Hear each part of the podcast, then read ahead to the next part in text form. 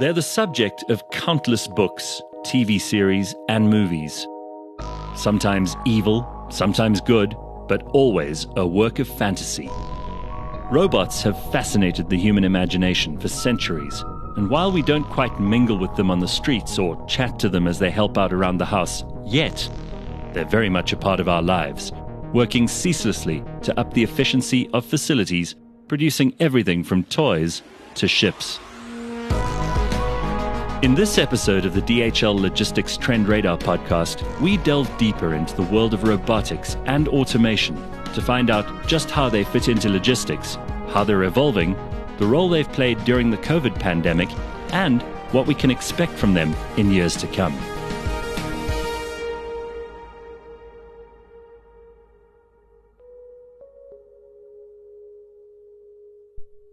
The DHL Logistics Trend Radar has been around for some time, and since its early days in 2013, robotics and automation have been featured as a technology that's set to influence the world and the world of logistics.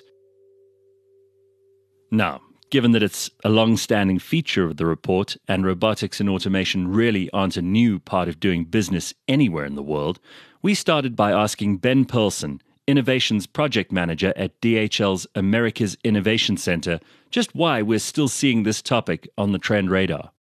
A lot of the enabling technologies that go into robotics and automation are advancing at a really exciting pace that makes it so that these kinds of technologies, and specifically the robotics space, are really able to start bringing meaningful impacts to our operations. So what was possible and really exciting when this first appeared on our earliest Trend Radar edition is now kind of the foundation and the building blocks of everything that's now happening with regards to robotics and automation. So I think we're just at the beginning of a really exciting time when robotics. A little further north of Ben is Omer Rashid. He's based in Canada and is a vice president for solutions design at DHL. He admits that when robotics first entered the logistics scene, DHL didn't adopt the technology wholeheartedly, choosing rather to experiment to see what benefits it could deliver. He also explains how, since those early experiences, their role within the company is now a whole lot more involved. You know, when we started down the road with DHL, we were using robotics and their kind of passion projects. You know, we'd have a vision of a robot helping us pick items in a warehouse or deliver packages to your home. And because of advances in technology and social acceptance, you can see a day where those solutions would be realized. So, you know, we started somewhat slowly. It's around 5 years ago now, marrying the capabilities available of those technologies within our existing processes, mostly to educate ourselves and experiment, where today, you know, we've now deployed hundreds of robots. We've seen tremendous impacts on our fulfillment operations, on the supply chain side. Mm-hmm. And where we now have collaborative robots assisting with picking orders, moving inventory, or even packaging items. But I really think we've only really started to scratch the surface because, you know, we learn with each new installation or robotic partner we work with. So even with the positive impacts we've experienced, it really feels like we're just scratching that surface. Well, that is really exciting. So Ben, I mean, your role is to identify opportunities for robotic implementations. And you have the potential in your department to generate real business impact. So let's go first, how DHL stays current on the latest and greatest robotics startups, because there's so much information out there. Where do you even go to make sure that you're ahead of the curve? And secondly, maybe you can share with us a few of the newest or more remarkable improvements over the past year.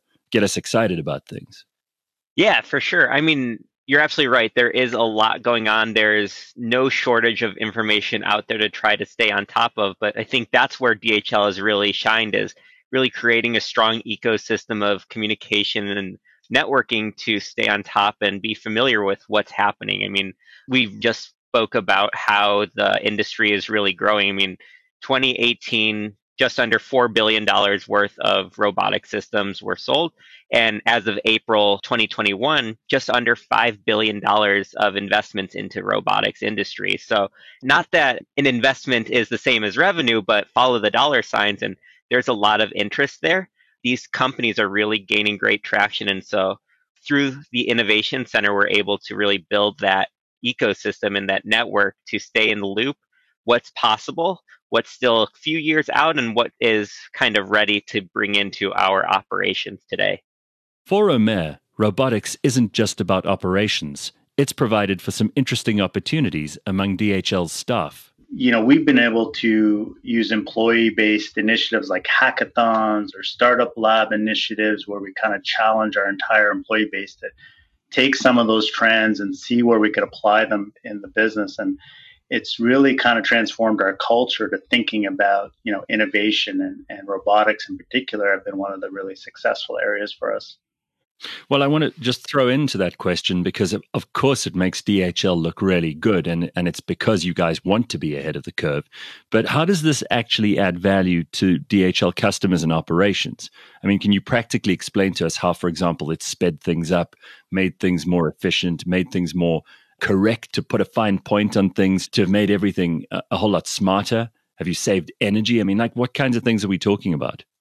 Yeah, I mean, our solutions design team, we work side by side with our customers, you know, to help them solve their logistics challenges, right? We're not bringing robotics into the fold just because they're cool and sexy. We really need to help solve those challenges, whether it be, you know, distribution network optimization, transportation solutions, or warehouse design. We always want to ensure we're designing for efficiency, productivity, and safety. You know, robotics really enables all of those things.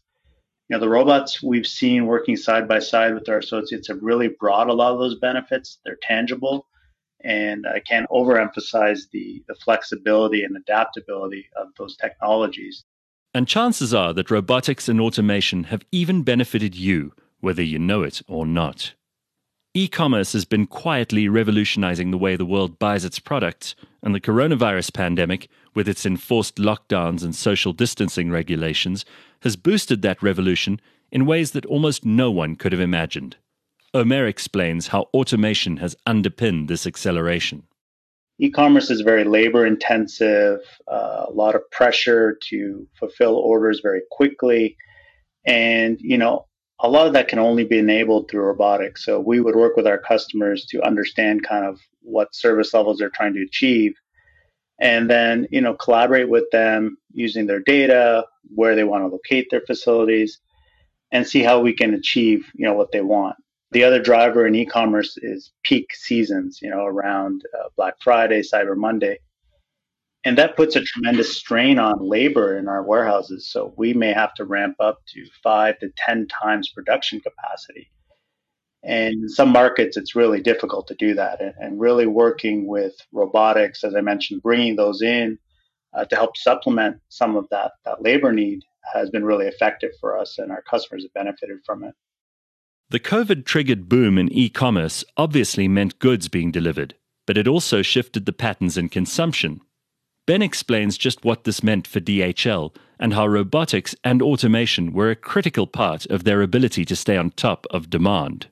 Just like peak season is kind of a dynamic part of the logistics operations, what really is peak season has also really changed as of recently. I mean, with COVID, it's no secret the logistics industry has been busier than ever, and peak season volumes, things that usually take close to a year of preparation to ramp up for those few weeks or months, are now kind of at sustained volumes.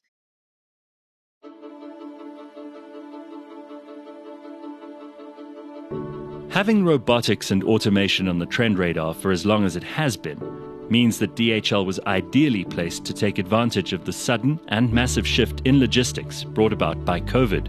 And it's not just about the goods being shipped, but the impact that the pandemic had on the labor force. Ben and Omer explain. Some of the projects that we've had in the robotic space were sped up, and others really just highlighted the importance of having these kinds of technologies able to support our workforce.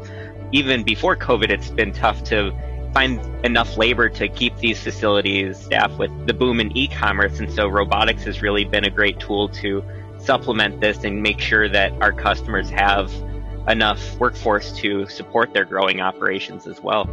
I would agree with that, right? You know, labor challenges have only accelerated over the last year or so with the pandemic, and having these solutions in place has helped us kind of stem the challenges around labor. And frankly, you know, some of the robots that are traversing the warehouse help keep some distancing between our associates as well, and not foreseen, but an added benefit. So we've really seen those additional benefits in terms of helping us continue to operate through the difficult times. Well, if I can ask you both, because you work in this field, and for those of us outside of it, it just seems, you know, full of potential and possibility. We don't really know what the what the realities and the practical applications of a lot of this stuff might be. But can you help us imagine the perfect robot to tackle a logistics or supply chain challenge? What kind of solutions would it solve for you? What pain point would it get in the way of? And what would you call that robot? Can you just use your imagination for a minute and let the rest of us into your world? Oh boy, I mean, I love that question, and I get asked it very frequently, and to be honest, the answer changes semi-often as well. I think in order to decide what kind of robot you want, it's important to look at what are the biggest challenges. And see, I think a mobile, flexible robot that could really work in constrained and small spaces to load and unload things in dense areas. It is really interesting to me that you brought up the scale. Did you want something small that can get into those tiny spaces? Yeah, I mean, it's a trade-off because you want something small and mobile, but you still need to be able to handle the huge variety of packages and parcels that DHL encounters on a regular basis. So when we look for a solution at an operation, we're looking to solve a specific subset of problems. Right now, as much as I love the space of robotics and automation and the enabling technologies of AI, there's really not a one-size-fits-all robot. And to be honest, I don't know how many years away we are from that, if that'll even ever happen. But we're really looking at a specific use case prior to trying to solve everything at once. At the beginning of this episode, we mentioned that robotics and automation have been around for a long time, but remain a firm fixture on the logistics trend radar. And that's because the technology is constantly evolving. With that in mind, I asked Omer what the next generation of robotics would look like. I think the next wave is one in which we see more and more collaborative robots assisting with complex tasks. You know, we have robots that can travel autonomously and navigate difficult paths. We also have robots that pick and select individual items. I think the combination of those activities is probably what we see next. You know, in our warehouses, fulfillment operations, those are relatively controlled environments, and we know the robots can navigate in those controlled environments, and you know, we can interact with them to make sure that they're fulfilling tasks that we define, right? The next challenge is we've seen companies experimenting with delivering to homes with robots, and once you get out in the public atmosphere, you're throwing a lot of variables at them, right? That I think is the next area that AI needs to help solve with these robots. So how do you navigate an unpredictable environment? And we're seeing that with autonomous vehicles. So there's some work to be done there, but I think the more people start to see and get comfortable with them, you know, that's probably where we go next. Of course, you can't talk about robotics without talking about the potential impact on the human workforce. While there are machines that can do some jobs more efficiently than your average worker, both Ben and Omer believe that the perceived threat to jobs isn't necessarily valid. Right now, I believe humans are still some of the most dexterous and adaptive creatures and beings there are. So a robot can kind of mimic that and support that. A lot of these robots can do some of these tasks, but really making sure they can do them at the speeds and efficiencies that what we would want our customers to be seeing and to be getting the benefits of. With a lot of talk about robots in the media, I think there's a lot of fear in general about robots taking jobs. But our experience has been that they really enhance our current activities, make hard tasks safer, and a lot of the time actually make work more fun for our workforce as well. There's no doubt that robotics and automation are here to stay. And because of that, Omer is quick to point out that there's no time like the present to make sure that you get up to speed with what's happening in the field, especially if your business could potentially benefit from its application. Now, the best advice I can give is just to start now, right? Educate yourselves and communicate with your teams. Change management is so important to successfully deploying any new solutions. But, you know, just going back to what I started with, just start now and introduce slowly and then ramp up quickly, because the solutions are here. And I think the technology is advancing faster and faster, and it's better to get in the game and kind of start to learn right away.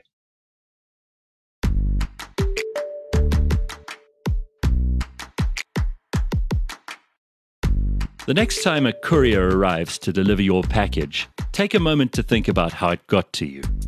No doubt it took a not insubstantial logistical journey to get from where it was made to your door, a journey made up in part by the unsung heroes that are robots and automation. As the technologies evolve, and our world along with it, we can expect them to play a bigger part in making our lives more efficient, safer, and simpler. This has been another episode of the DHL Logistics Trend Radar podcast.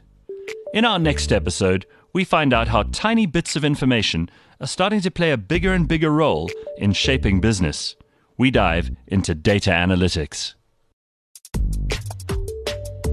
The Logistics Trend Radar podcast is presented by me, Gareth Cliff, written, recorded, and produced by Spike Ballantyne, and is a product of DHL in association with Cliff Central in Johannesburg, South Africa.